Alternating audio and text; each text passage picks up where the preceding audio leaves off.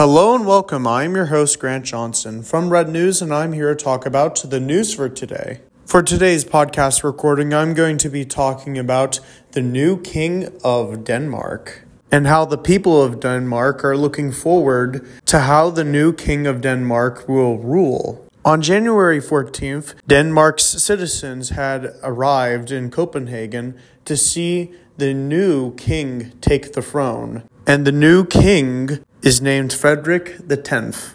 The former head of state was Queen Margaret II, but she had decided that her son deserves to rule as the new king of the kingdom of Denmark.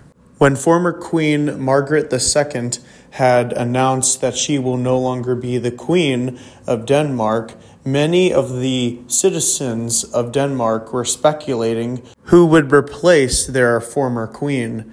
And after some time, it was clear to the people of Denmark that Margaret's son, Frederick, was going to take the throne.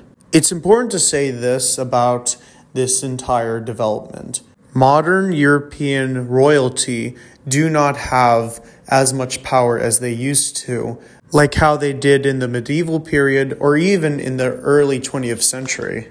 Now, you must be asking yourself, why are the modern European royalty still around like the one in Denmark?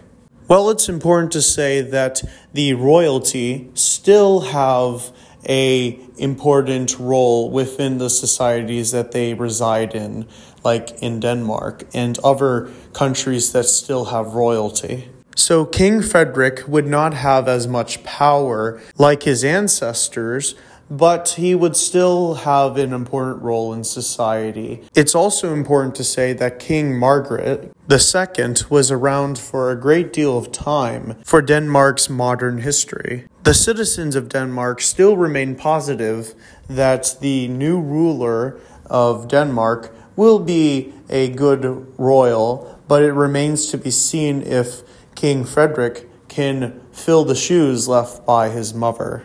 That'll be all for today's podcast recording, but if you didn't already, follow the Red News official podcast on such platforms including Spotify, Amazon Music, Apple Podcasts, and other such platforms where you can listen to the Red News official podcast. You can also show your support on Patreon as well. For even more Red News, make sure to go to the Red News official website where you can read up on news articles and also make sure to follow Red News on different social media platforms, which the links to those are provided on the website. Thank you very much for listening to the Red News official podcast. I am your host, Grant Johnson from Red News, and I will catch you in the next one.